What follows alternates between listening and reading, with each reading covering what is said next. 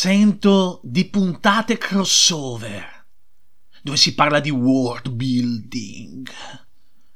Sento il boss che supera i confini nazionali per fiere straniere in cerca di gloria, facendo puntata on the road. Io stesso fui costretto, assieme al boss, a fare una puntata on the road dopo una misera intervista. Bisogna raddrizzare le cose, riportare l'ordine nel caos. È il momento di superfranzo.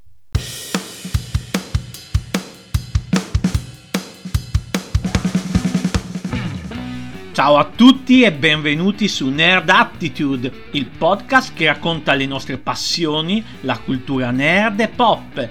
Io sono il Franzo e questa è Things I Like e oggi, sì, potete segnare questa data e dico oggi riporteremo l'ordine nel caos, parlando di cosa?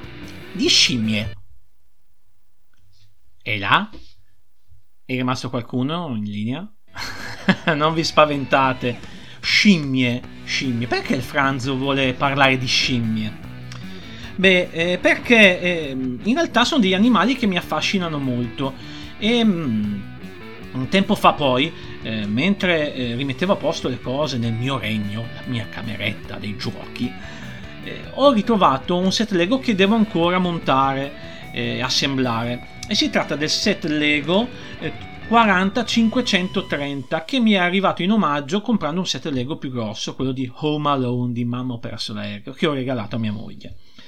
Questo set Lego che mi è arrivato in omaggio come eh, soggetto all'antropologa Jane Goodall e nel set oltre alla figure di appunto Jane Goodall ci sono anche delle scimmiette e l'ambiente appunto del parco nazionale di Gombe Stream in Tanzania e eh, mi ha fatto riflettere sul fatto appunto che eh, l'uomo è sempre stato attratto da, da questi animali, mh, mm, appunto da, da, questi esseri che gli assomigliano tanto. E la stessa Jane Goodall è da tanti anni che ehm, diciamo è ehm, coinvolta in una ricerca. Ben dal 1960 lei sta studiando gli scimpanzé appunto eh, del Parco Nazionale di Gombe Stream in Tanzania ma eh, che, cosa, che, cosa, fa Jane Goodall? Qual è eh, diciamo il suo, il suo campo? Lei è un'antropologa e un'etologa. L'etologia è lo studio delle abitudini e dei costumi degli animali e del loro adattamento nell'ambiente circostante. È diventata famosa e lo è tuttora perché ehm, è ancora viva, nonostante la veneranda età, perché è del 1934, quindi comincia ad avere i suoi annetti è diventata famosa, come vi dicevo, per lo studio sugli scimpanzé. Cos'è che ha scoperto eh, questa antropologa? Ha scoperto che mh, ogni esemplare, per esempio, ha la sua personalità, un pensiero razionale e delle emozioni come la gioia e il dolore. Eh, voi direte, eh beh, ha scoperto l'acqua calda. Beh, fino al 1960 non si pensava che appunto gli scimpanzé e le scimmie in generale potessero ehm, avere questo genere di emozioni.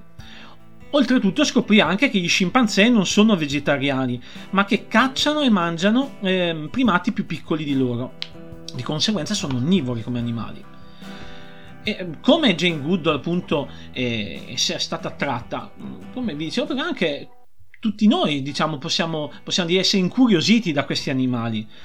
E perché? Prima di tutto perché ehm, le scimmie le possiamo ritrovare in, la, nella maggior parte degli, ehm, oddio, non mi viene la parola. Eh, dei continenti. Possiamo trovare le scimmie in Africa, in Asia, in America del centro e del sud, ma soprattutto, cosa strana, in Europa. Sì, l'unico posto in Europa dove possiamo trovare le scimmie è Gibilterra, dove vive eh, allo stato selvatico la Bertuccia di, Cibi- di Gibilterra. mi fa ridere Bertuccia. E mh, mm, questa Bertuccia è ehm, una parente stretta della Bertuccia del Nord Africa. Dovete sapere che ci sono più di 260 specie di scimmie e che sono mh, mm, divise in due mh, mm, macrofamiglie, eh, scimmie del vecchio mondo e scimmie del nuovo mondo. Eh, praticamente le scimmie che sono in Asia e Africa e le scimmie che, e parte dell'Europa appunto, e le scimmie che sono nelle Americhe.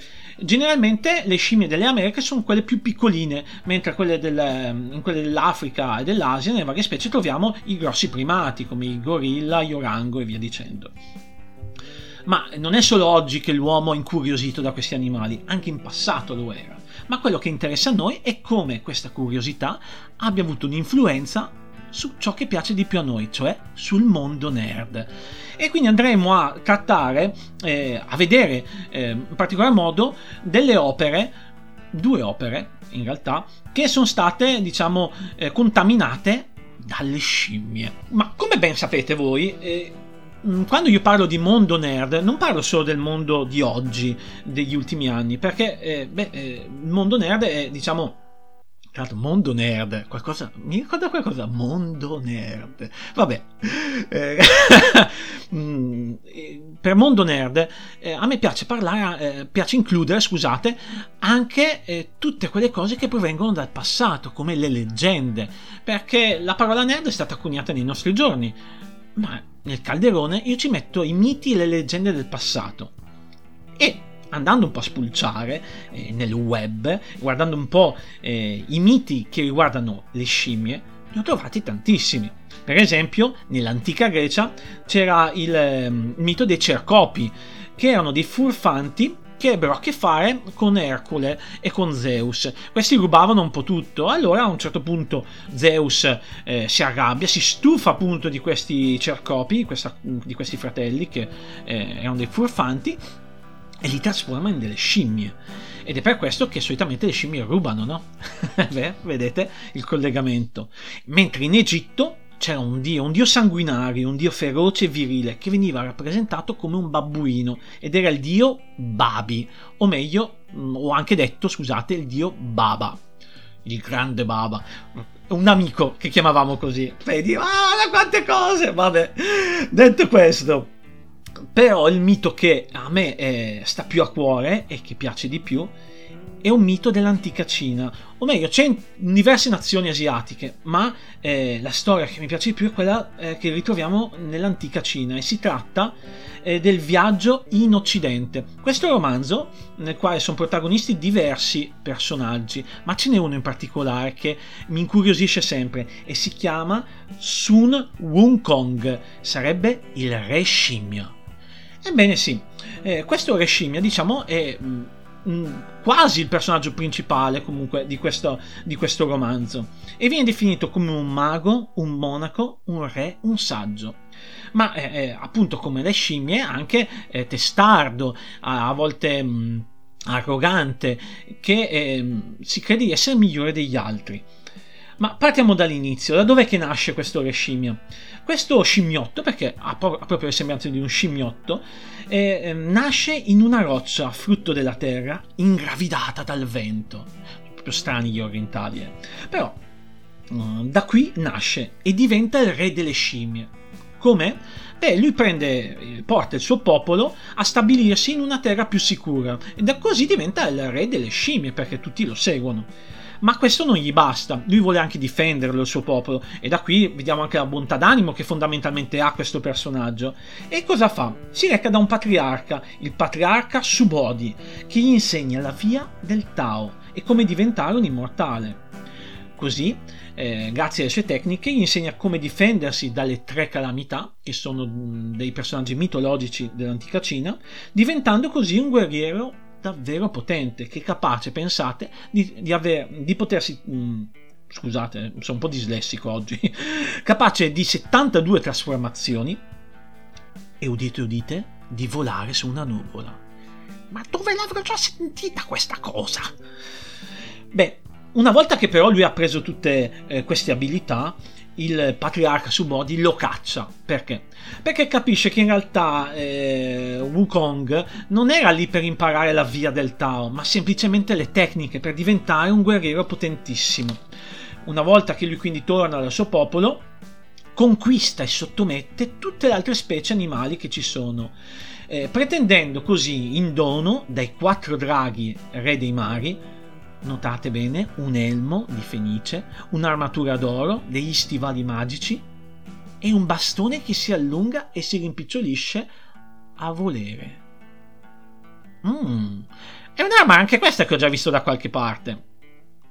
Beh, ma dopo tutte queste sue eh, avventure, eh, trae l'attenzione dell'imperatore di Giada, che infastidito dall'atteggiamento di questo scimmiotto e dalla sua arroganza, cerca di tenerlo sotto controllo. Quindi lo chiama a corte e gli conferisce il titolo di custode dei cavalli celesti praticamente gli dà un titolo così fittizio, giusto per, farlo, per tenerlo lì a corte e per non fargli combinare guai. Ma Wukong eh, si stufa bene eh, di questo mh, mm, falso lavoro e quindi scappa via, non prima, non prima di aver combinato dei guai. A questo punto eh, l'imperatore di Giada gli manda addosso eh, delle divinità per ricatturarlo, ma lui le batte tutte. Allora cosa fa il re, Gia, il re, il re di Giada, l'imperatore scusate di Giada? Lo richiama a corte dicendo guarda, visto che sei stato così valoroso a battere queste divinità, ti darò un altro titolo, il grande santo pari al cielo. Lui accetta, torna di nuovo alla corte dell'imperatore di Giada, ma ne combina di cotte e di crude. Si ciba delle pesche dell'immortalità, ruba gli alimenti eh, degli dei eh, in una festa. E a questo punto viene cacciato dall'imperatore di Giada, che gli dà. Ehm, che cerca anche di, di ucciderlo, mandandogli addosso altre divinità. Alle tante riescono a catturarlo, lo imprigionano, ma eh, essendo un immortale non possono fare altro che tenerlo prigioniero. Così alla fin fine eh, viene sfidato da un Tataga, no scusate, da un Buddha che si chiama Tathagata. Ho detto bene, sì, Tathagata. Ha un nome strano, però Tathagata. Va bene, da questo Buddha che gli, lo trae in inganno, gli dice fondamentalmente eh, se tu riuscirai a saltar via dal palmo della mia mano, allora avrai vinto. Altrimenti subirai delle conseguenze penose. Allora Wong Kong, nella sua arroganza, salta, cerca di saltare dalla mano del Buddha, ma il Buddha, furbo, fa ingrandire a dismisura la sua mano e la può ingrandire all'infinito. Wukong fallisce la sfida naturalmente. E cosa gli succede? Viene imprigionato sotto la montagna dei cinque elementi. Notate che questa è solo la prefazione del, del romanzo Il viaggio ad ovest e, e prende una buona parte del romanzo perché il vero romanzo parte adesso, quando a un certo punto eh, l'imperatore di Giada e altre divinità eh, scelgono un, discep- un, un monaco, eh, Sanzang, il quale deve andare a recuperare degli oggetti mistici. Per far questo eh, gli conferiscono una squadra e lo mandano a liberare appunto Wukong. E ormai sono passati diversi secoli Wukong, pur di essere liberato, accetta di far parte, diciamo, di questa squadra di Sanzang e eh, vanno alla ricerca di questi manufatti. Una cosa interessante è che all'inizio Wukong non, non vuole eh, essere discepolo di questo monaco, ma via via che il romanzo va avanti, Wukong cambierà atteggiamento, diventando buono, un intrepido guerriero e alla fine eh, ricevendo una ricompensa elevata al suo rango per tutte le missioni che avrà compiuto insieme al monaco. E, mm, è molto bello questo romanzo in realtà ed è mh, mm, diffuso in tante nazioni con eh, diversi nomi, soprattutto i loro personaggi. E il personaggio che interessa a noi è Wukong, questo scimmiotto che pensate eh, in Corea viene chiamato Son Ogong, in Vietnam viene chiamato Ton Go Kong e in Giappone viene chiamato Son Goku. Eh sì, è il nostro Son Goku di Dragon Ball. Akira Toriyama non ha mai nascosto il fatto che per eh, creare la storia di Dragon Ball si sia ispirato appunto al romanzo Il viaggio ad ovest e diversi personaggi eh, di Dragon Ball sono eh, ispirati ai personaggi che troviamo in questo romanzo, oltre a Son Goku che appunto ehm, è ispirato a Reshimia, tant'è che anche lui possiede un bastone che si allunga e riesce a volare sulla nuvola Speedy.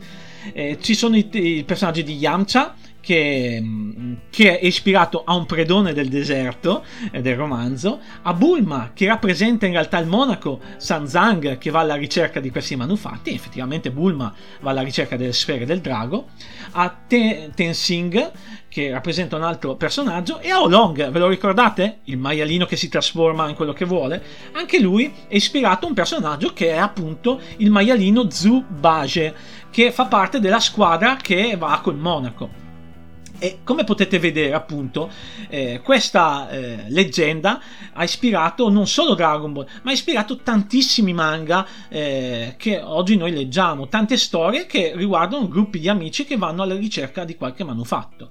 E sembrerebbe eh, da indiscrezioni che un altro manga molto famoso, eh, One Piece, o meglio il ehm, protagonista di One Piece, eh, Luffy, Raffi, come dir si voglia, sia appunto ispirato al Re Scimmia. E in effetti, se noi ci pensiamo bene, dagli atteggiamenti e un po' dalla storia, potrebbe essere così.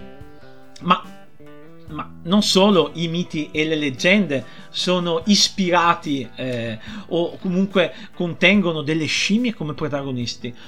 Oggi abbiamo tantissimi esempi di come il mondo nerd eh, sia pieno eh, di personaggi, di storie che parlano di scimmie. Basti pensare al li- libro e poi i vari film del pianeta delle scimmie. O pensiamo semplicemente a Tarzan, eh, dove appunto Tarzan viene allevato dalle scimmie, o il libro della giungla, dove il nostro Mowgli ha a che fare con Re Luigi, no? Eh, questo, questa grossa scimmia che cerca di convincerlo a restare lì con lui perché è lui incuriosito degli esseri umani che reputa molto simili alle scimmie ma ci sono tantissimi fumetti, opere, anche moderne, eh, che, parlano, che, parlano, di scimmie. Abbiamo citato i film appunto eh, del pianeta delle scimmie, come non citare diversi personaggi di Marvel e DC, come ovviamente It Monkey, per esempio, eh, nell'universo Marvel. Veramente sono tante tante le citazioni o personaggi che si rifanno alle scimmie, ma ce n'è uno, uno in particolare, che mi sta a cuore, che eh, ci sono un po' cresciuto, diciamo, e che riguarda il mondo videoludico. E si tratta di Donkey Kong. Mamma, già li sento quei due, come si stanno lamentando. Ehi, ehi, Franzo, aspetta, aspetta. Cosa stai facendo? Guarda che la parte dei videogiochi è mia del Kurz. Ok, collaborazioni e mashup. Ma a questo giro non siamo stati invitati. Franzo, che ti feci per meritare questa mancanza di rispetto? I videogiochi sono cosa mia e di Donny. Vuoi fare la fine di Luca Brasi? Vuoi andare a dormire con i pesci? Stai molto attento, molto attento. Ragazzi, ragazzi, tranquilli, tranquilli, non voglio rubarvi il lavoro.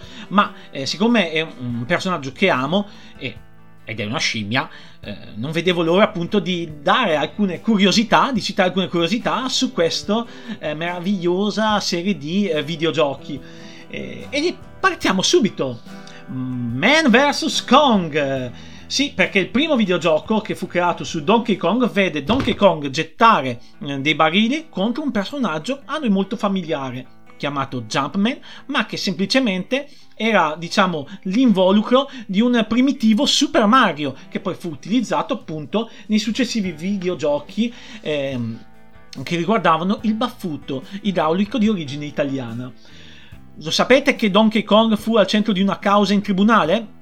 Ebbene sì, la Universal citò in tribunale la Nintendo per plagio perché eh, la Universal deteneva e detiene i diritti per King Kong e accusava la Nintendo di aver copiato deliberatamente il personaggio di King Kong perché ehm, come King Kong eh, stava sull'Empire State Building così Donkey Kong stava alla cima di un diciamo grattacielo.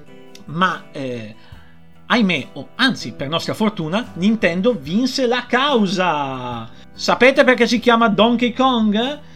Per un errore. Eh sì, i creatori di Donkey Kong, Shigeru Miyamoto e Gunpei Yokoi, pensavano che donkey significasse semplicemente testardo e mm, non, non, asino come in realtà significa la parola. Beh, in effetti però eh, testardo come un asino è qualcosa che spesso si dice Da qui quindi il nome Donkey Kong. Il primo videogioco di Donkey Kong nasconde un livello impossibile. Si tratta del livello eh, numero 22 che si chiama Kill Screen, eh, che a causa di un errore di programmazione era praticamente impossibile da, da, fare e nessuno è riuscito mai a, eh, a superare questo, questo, livello. E se Donkey Kong fosse il buono e Mario il cattivo, beh, fu il seguito del videogioco. Super Mario rapisce Donkey Kong e Donkey Kong Jr. va a salvare suo Pepe. Sono più di 30 i titoli che riguardano Donkey Kong, ma il personaggio principale si chiama sempre Donkey Kong, ma non sempre è lo stesso Donkey Kong, lo sapevate? Durante la serie di Donkey Kong Country la Nintendo fa questa rivelazione. A un certo punto di questa serie compare Cranky Kong, che è il nonno di Donkey Kong. Ebbene, Cranky Kong in realtà sarebbe Donkey Kong Senior, il protagonista del primo platform Donkey Kong e del seguito dove lo vede rapito da Super Mario. Poi, in linea di successione, ci sarebbe Donkey Kong Jr. e alla fine il Donkey Kong che noi conosciamo della serie Donkey Kong Country, che fino ad oggi è il protagonista di tutte le serie di Donkey Kong. E dopo aver ripetuto migliaia di volte Donkey Kong, aver fatto arrabbiare il Kurz e Donny, che salutiamo, vi invito a seguirmi nella prossima puntata il mese prossimo di Things I Like e salutoni a tutti verso l'infinito e oltre.